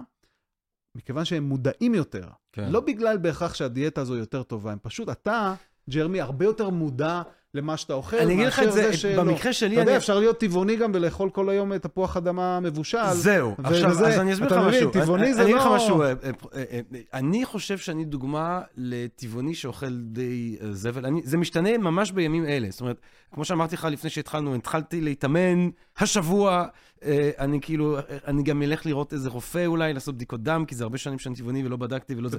אבל אני בן אדם שאכל זבל לפני שהוא נהיה טבעוני, והמשיך לאכול זבל אחרי שהוא נהיה טבעוני. ואני חושב שהטבעונות פוסלת הרבה מהזבל שאכלתי לפני. זאת אומרת, סוג הבשר שאכלתי ומגוון השוקולדים, אני הייתי אה, חסיד גדול של סניקרס. פשוט יש פחות זבל כשאתה טבעוני, אז אתה אוכל... אבל יש דרכים אחרות לאכול פחות זבל מאשר להיות טבעוני, אתה יודע. לא, ברור, כן, ברור, אבל אני אומר, כבן אדם שבאופן כללי אכל לא בריא, כן, עדיף לי להיות טבעוני. הבנתי. אתה מבין מה אני רוצה להגיד? בסדר, אתה יודע, זה, כן. זה המסלול שלך. על הרצף כן, הזה כן. אפשר להגיד עוד הרבה דברים. זה מה שבחרת לעשות. אני עוד פעם, כן. לא מסיבות של בריאות, אבל... הטרנדים, הטרנדים התזונתיים קיימים כל הזמן. צריך תמיד להסתכל על הבסיס המדעי שלהם. צריך לראות שזה מתאים לך באופן אישי. למשל, יש אנשים שהחליטו שהם אוכלים תזונה קטוגנית. אין שום מחקרים ארוכי טווח שמראים שתזונה קטוגנית היא טובה לבריאות. מה, ת, היא- תסביר אולי מה זה תזונה קטוגנית? תזונה קטוגנית זה אנשים שניזונים בערך מ-90% מהמזון שלהם, או 80 ומשהו אחוז מהמזון שלהם הוא מן החי, בעיקר שומן, מעט מאוד פחמימות, 10 אחוז, 5 אחוז, 6 אחוז פחמימות, השאר זה בעיקר שומן ו- וחלבון. והטענה היא שתזונה קטוגנית, קודם כל היא מרזה, וגם שהיא יכולה להיות אה, יותר בריאה. אז, אז הטענה הראשונה שהיא מרזה הוכחה. תזונה קטוגנית מרזה, מרזה די מהר, אבל כל דיאטה כמעט מרזה די מהר. התזונה הקטוגנית כנראה עושה דברים יותר טוב בזמן קצר, מכיוון שמשהו בתזונה הזו הוא קצת אה, מדכא את התיאבון. כן? עוד פעם, אין לך את הפיקים האלה של הסוכר והגלוק... והאינסולין, וה... והפיקים האלה, מה קורה כשאתה אוכל מתוק? אתה אוכל מתוק, אתה רוצה עוד מתוק. למה? כי, כי הסוכר שלך בדם יורד, לא עולה. יש עכשיו איזה overshoot של סוכר, אינסולין מוריד קצת את הסוכר, ואז אתה רוצה עוד. ולכן, מי שאוכל משהו מתוק, הוא רוצה לאכול עוד מתוק. זה בתזונה קטוגנית לא קורה, ולכן אתה, אין לך את ה binge הזה של הצורך לאכול. אמ, מבחינת בריאותית, כנראה, אין, אין שום הוכחות שתזונה קטוגנית יותר בריאה, כנראה שלא, כנראה שלא, היא עלולה אפילו, כי היא לא טבעית לנו. האדם, האדם, אנחנו, הגנטיקה שלנו, אם אנחנו מנתחים ויוצאים מנקודת הנחה, שאנחנו רוצים לאכול מאוד דומה למה שאכל ההומו ספיאנס, בערך 30% מהמזון שלנו זה שומן, כן, משהו כמו 15-20% זה חלבון, וכל השאר זה פחמימות. וזה זה שוב, זה אבל- חוזר לנקודה שחזרנו אלינו, אליה כמה פעמים. ש... ו... ובוא נדבר ספציפית בעניין הזה של התזונה. אה, ההומו סביאנס הקדום, האדם הקדום, אה, אנחנו הסתגלנו לאכול כמו שאכלנו אז וכולי וכולי וכולי, אבל עם האמצעים הטכנולוגיים המטורפים של היום, יכול להיות שאנחנו יכולים להנדס תזונה שהיא הרבה יותר מטיבה איתנו ממה שהם אכלו מתוך אה, לא- היכולת לא- שלהם להסתובב בעולם. אין, אין לזה שום בסיס למה שאתה אומר עכשיו. אין, אין לזה שום בסיס. זאת אומרת, התזונה שהכי מיטיבה איתנו, היא התזונה שהכי קרובה לצורך שלנו. אבל אתה יודע, לנו יש, אני יכול לאכול גוג'י בריז, שאני לא יודע מאיפה הן מגיעות, אני יכול לאכול אה, ויטמינים, תוספי תזונה, ויכול להיות שאני יכול לפברק לעצמי בצורה טכנולוגית, אבל- אבל מצב שאני אוכל הרבה יותר בריא מאשר אם הייתי אוכל טבעי, כאילו. תראה, כל המחקרים בעולם. שעשו השוואות בין תוספי מזון לבין כל הדברים שאתה אומר, כולנו אומרים כל הזמן, food first, קודם כל מזון. לא יעזור שום דבר. אם אתה אוכל תפוז, הערך של הוויטמין C, הספיגה שלו, כן, בגוף, היא תהיה יותר טובה מאשר אתה לוקח ויטמין C בקפסולה. וזה נכון לגבי כל דבר. למה כי, בעצם? כי בתפוז, כי בתפוז יש לו מרכיב הוליסטי, שיש בו גם את הוויטמין C, גם את הסיבים התזונתיים, גם את החומציות המסוימת. כל הדברים האלה גורמים ל, ל, לכל הטוב הזה שבתפוז, שהוא לא רק הוויטמין C, להיות הרבה יותר משמעותי. כשאתה לוקח רק ויטמין C, זה, אלא אם כן, כמובן יש חוסר. כשיש חוסר, אתה לא תאכל עכשיו 30 תפוזים ביום, אז אתה תיקח תוסף, אוקיי? זה נכון לגבי ברזל, זה נכון לגבי אתה, ויטמין D אתה, וכו'. אתה לוקח תוספות? אתה מאמין בדבר הזה? לא, אני, אני לא לוקח תוספי מזון, היו תקופות שלקחתי קצת אומגה 3, אה, ויטמין D אני לוקח מדי פעם, כי במקצוע שלי, גם כשאני עושה פעילות גופנית, לפעמים זה בערב, או בחדר כושר, או באולם סגור, ולפעמים אני מרגיש שאני לא מספיק בשמש, אז תוסף ויטמין D, אני אה, פעם ביום, פעם ביומיים, אני לוקח כמה טיפות של תוסף ויטמין D, הוא בכלל הוא מוכח כמשהו שגם משפר את מערכת החיסון כן. שלנו, עצם וכולי, הוא מגביר את הספיגה של סידן. עוזר נגד אה, אה, קורונה גם. יש גם, כן, הוא משפר כנראה את מערכת החיסון שלנו, אבל באופן אישי, אני די נמנע מהדבר הזה, מכיוון שאין לזה סוף. כי יש כל כך הרבה תוספים תזונתיים שמשפרים. אני דוגל קודם כל בתזונה איכותית. אם חסר משהו, או אם אתה נדרש, אם אתה מתאמן קשה מדי, אם אתה לא מספיק אה, לצרוך את כל מה שנדרש, אז בהחלט, בהחלט כדאי לקחת תוספי מזון, וגם אז זה צריך להיות אה, בעצה אחת עם, אה, עם מומחה, וגם שתוסף המזון יהיה איכותי.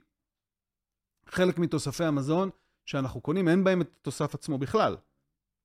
כן, כן, ברור. שזה- לא, לא, לא, אין בהם, סתם- אין כן. בהם, אתה לא יודע. כן. אתה לא יודע. גם אם אנחנו עושים מחקר במעבדה, שאתה לוקח תוסף מזון ובודק אותו על בני אדם או על בעל חיים, אתה יודע שאתה משתבש בתוסף המזון, כי אתה מקבל אותו מהפקטורי, כן. אבל מה מוכרים אחר כך בשוק, אתה אף פעם לא יודע, ויש הרבה מאוד uh, מחקרים שמראים שמה שנמכר בשוק, יש בו או, אה, או... אין בו את המוצר כמעט. כן. אז צריך להיות זהיר בעניין הזה. אני לא נגד לגמרי תוספי מזון, אני חושב שאנשים מסוימים צריכים תוספי מזון בגיל המבוגר, ספורטאים, אנשים שניזונים בתזונה לא מספקת אה, וכל מיני כאלה, וגם אנשים שאתה יודע, הם לא, לא רוצים קצת לשפר משהו. זה בסדר, אני לא נגד. אני באופן אישי די נמנע. אה, בעבר, אולי כשהייתי ספורטאי, קצת יותר אה, לקחתי איזה תוסף של חומצות אמינו אולי, אבל מעט מאוד. כי שוב, אני חושב שמבחינת החינוך שלך כאדם, קודם כל נוטרישן. אז, אז התזונה היא גם כן די פשוטה.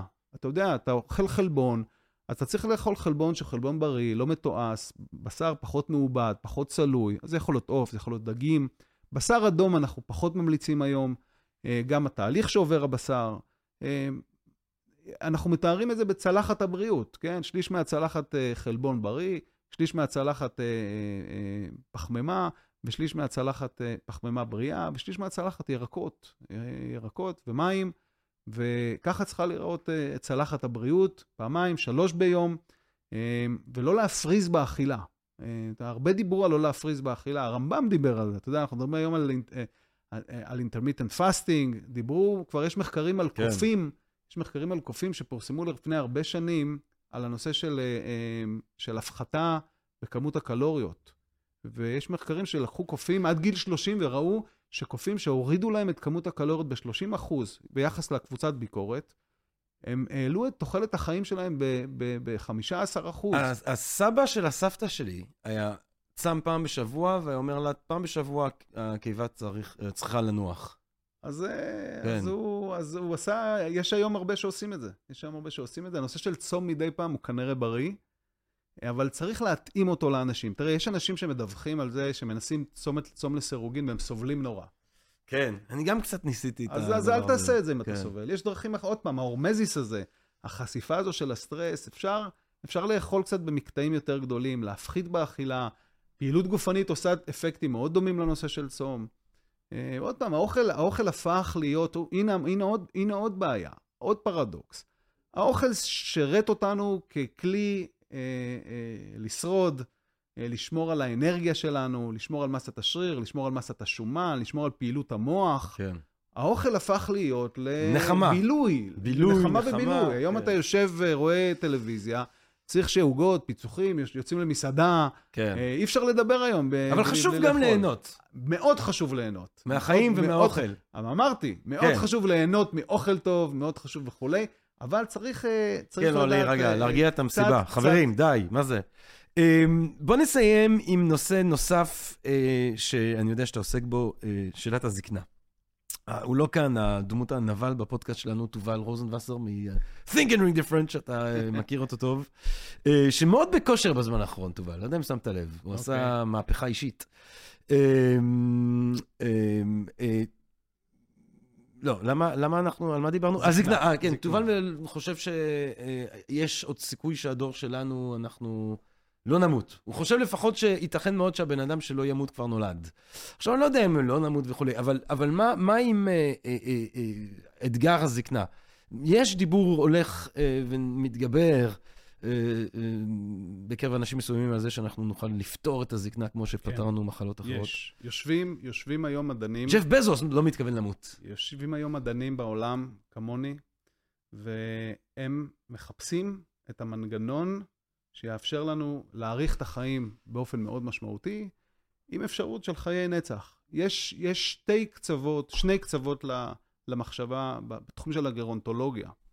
יש את הגרונטולוגיה, זה מדע ההזדקנות, הקלאסיים, שאומרים, תראו, האדם, כמו כל בעל חיים, יש איזו מדוזה שלא מתה, אבל לא נכון. חשוב. כל בעל חיים בסוף נועד אה, למות.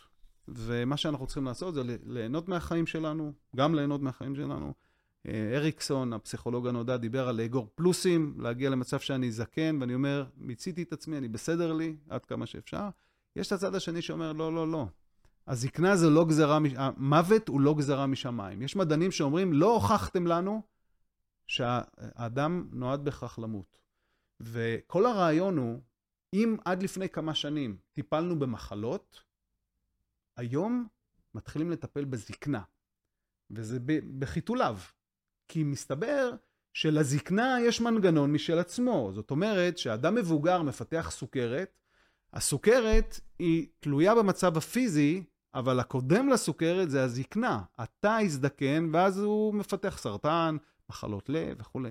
אם אנחנו נטפל בזקנה, אנחנו גם נמנע את המחלות הכרוניות האלה שתלויות בזקנה, כמו סרטן וכולי. מה הבעיה? Mm-hmm. הבעיה שהזקנה לא נחשבת מחלה.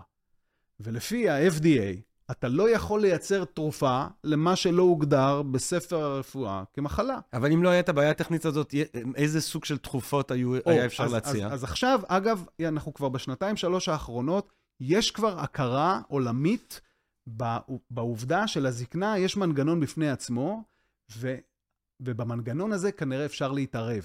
אחד מההתערבויות זה להתערב במה שנקרא בתאים סנוליטיים. תאים סנוליטיים נקראים, אנחנו קוראים להם תאים זומבים. זה תאים שמזדקנים, והם יוצרים סביבה כימית סביבם שהורגת תאים אחרים בעצם, מזיקה לתאים אחרים. אם אנחנו נדע לקחת את התאים האלה ופשוט להוציא אותם מהגוף, כן? להפריש אותם מהגוף, ויש אפילו אומרים לגרום להם להיות צעירים מחדש, אנחנו נוכל לעכב את ההזדקנות ואפילו אולי למנוע אותה. והם מחפשים את זה היום, כן? להאריך את הטלומרים, הטלומרים זה מה שנמצא בקצוות הכרומוזומים שלנו, ומתקצרים כל חלוקה תאית, לאדם זקן וחולה יש טלומרים, הטלומרים נראים כמו הקצוות של השרוך. הם, יש, הם DNA שהוא לא מתבטא כגנים, הוא תומך בכרומוזומים. אז יש כל מיני מטרות היום, אבל תראה כמה זה מסובך. אם אתה תשמור על הטלומרים ארוכים בגוף, אתה תאפשר לתאים להתחלק כל הזמן, אנחנו עלולים גם ליצור סרטן. זאת אומרת, אתה רוצה לעכב את ההזדקנות של התא, מצד שני, אתה יכול לסכן את התא בזה שהוא לא יפסיק להתחלק ואז יפתח סרטן. לא פשוט. אז האם, האם יש טענה שנוכל לחיות הרבה יותר ממה שאנחנו, הטענה הזו קיימת. האם זה נמצא במחקר? כן. האם, אה, האם זה יקרה בדור הזה? לא. האם זה יקרה בדור הבא? לא. גם לא, ממש לא. לא. ממש לא, ממש לא.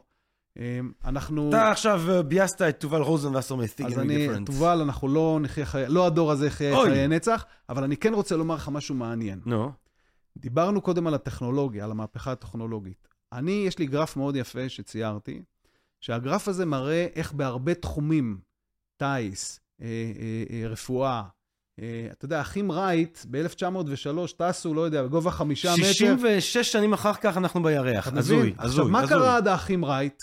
עד האחים רייט אנשים קפצו מכל מיני צוקים ומתו, ניסו לעוף. מה שקורה מאז, תראה, בהרבה מאוד תחומים, רפואה, תעופה, מנוע, אנחנו מפתחים משהו, מדשדשים, מדשדשים, מדשדשים, ואז בום קפיצה. אקספוננציאלי. מדשדשים, מדשדשים, בום קפיצה. עכשיו, הדשדוש הזה יכול להיערך עשרות שנים, יכול לאורך מאות שנים ואלפי שנים. בנושא של הזקנה, יש כנראה שאנחנו קרובים לאיזה שהם שינויים משמעותיים, שכנראה יאפשרו לנו איזושהי הערכה מסוימת של החיים, ממש ממש לא לכיוון, אני לא מאמין שהילדים של היום יחיו עד 150 שנה. אנחנו כן נגיע לגיל ה-90 וה-95, אמ, אני מקווה שקצת יותר בריאים.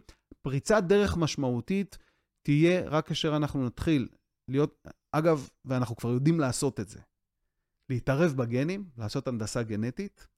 זה כנראה יקרה, וזה כבר קורה במחלות מסוימות. אמ, יש פה בעיות אתיות קשות, במה תתערב ומה לא תתערב, האם אנחנו נייצר אנשים מסוימים, אה, בעיה, ושילוב של טכנולוגיות.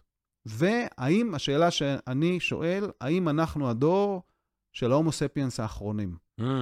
כן? האם הדורות הבאים כבר יהיה להם במוח איזה צ'יפ? כן. שיזכור, האם נשתיל אבל לזה? אבל נשמע שדווקא 150 is within reach, לפי מה שאתה אומר. תראה, הגברת שחיה הכי הרבה, היא בת 122, mm. היא נפטרה בשנת 97, מאז אף אחד לא שבר את השיא שלה. לאחרונה נפטרה גברת ביפן בת 2019, אז עקבתי אחריה, ב-119 או משהו כזה, לא הצליחה להגיע. אני חושב שהעד 120 הזה, מי שהמציא את זה, אה, די קלה, אה, די קלה למציאות לגבול. של, ה- לגבול הביולוגי שלנו כיום, באזור ה... אה, רוב האנשים, אגב, אנחנו, אנחנו אה, מקצרים לעצמנו את החיים, אתה יודע. כן, אנחנו לא. הדור, אנחנו כרגע אנחנו- יש לעצמנו. ירידה ב... אנחנו מקצרים לעצמנו את החיים. יש לנו את כל הטכנולוגיות לחיות עד גיל 90-100, אנחנו חיים 10 שנים פחות, 5 שנים פחות, בגלל שאנחנו לא מנצלים את כל הטוב הזה, כן. ביחד עם ההתנהגות, משאירים לנו גם קצת את ההומו ספיאנס, קצת את ההומו ספיאנס הזה. כן. אתה יודע, ראיתי בדיוק אה, ריקי ג'רוויס בסטנדאפ האחרון שלו, הוא אומר, אה, בסדר, אבל אז אם אני לא מעשן, ואני לא שותה, ואני לא אוכל, אז אני אחיה יותר, אבל היותר הזה, זה העשור האחרון. אם אתה אומר לי, קבל שוב מ-20 עד 30, אז אני מפסיק לעשן ולשתות. אבל לקבל את ה-90 עד 100, אה, מעדיף לשתות ולמות. נכון, אבל אתה יודע, מי אמר שלשתות ולעשן זה הנאה? אני חושב שאפשר ליהנות מהחיים גם בלי לשתות ולעשן. אפשר שהחיים יהיו מהנים, כן. על המילה אושר. אפשר, לשתות ולעשן קצת. אפשר לשתות ולעשן קצת, אבל כן, אם זה... אבל- בטוב אבל- טעם. אבל אני לא חושב שזה חייב להיות צורך שגורם לך ליותר אושר. אפשר לעשות הרבה, אפשר לטייל, נכון. אפשר לאהוב, אפשר לעשות תחביבים, כל מיני דברים שיגרמו לך, זה מדיטציה, אני לא יודע, כל מיני דברים שהם אה, יעשו לך טוב. למה צריך לעשן ולשתות כדי להיות תראה, מאושר? אה, טוב, זה נושא לפודקאסט אחר, אבל... נכון. אה, פרופסור יובל אה, חלד, אני חושב שאני מקווה מאוד, טוב, אמנם הרבה מאוד מהקהל הקדוש שמאזין לפודקאסט הזה הוא באמת קהל שרץ. אתה יודע, אנשים אה, תוך כדי ריצה מאזינים לפודקאסטים, אבל אני חושב שיש כמה, אני מרגיש שיש כמה שמאזינים ואומרים, בעקבות השיחה הזאת, אני הולך להתחיל להזיז את עצמי. מאוד כי מקווה. שעה וחצי, שלוש, אמרנו שעתיים, שלוש בשבוע. נכון. זאת אומרת, אם אנחנו ממש אומרים לכם, חברים, חברות, שלוש שעות של פעילות ספורטיבית בשבוע, כן. לשלב גם פעילות כוח, פעם אם אתה רוצה שניתן את הרשם. יאללה, תן את המרשם. בשעתיים וחצי, שלוש שעות של פעילות אירובית לאורך השבוע, זה יכול להיות עשר דקות, חצי שעה ביום, שעה ביום, לפרוס את זה. פעמיים בשבוע פעילות כנגד התנגדות, להרים משקולות, לעשות TRX, יום שני וחמישי, יום ראשון ורביעי, ולעבוד על, בגיל המבוגר, בוודאי תרגילי כוח, כי אנחנו מאבדים מסת שריר, לעשות תרגילים של שיווי משקל, כל יום לצחצח שיניים על רגל אחת, ללכת עקב בצד אגודל וכולי, לשמור על טווח תנועה, תרגילי גמישות שרואים טלוויזיה, לעשות קצת גמישות, לשמור, כי אנחנו מתקצרים, אנחנו יושבים כל הזמן, ואז בגיל מבוגר קשה לנו להגיע.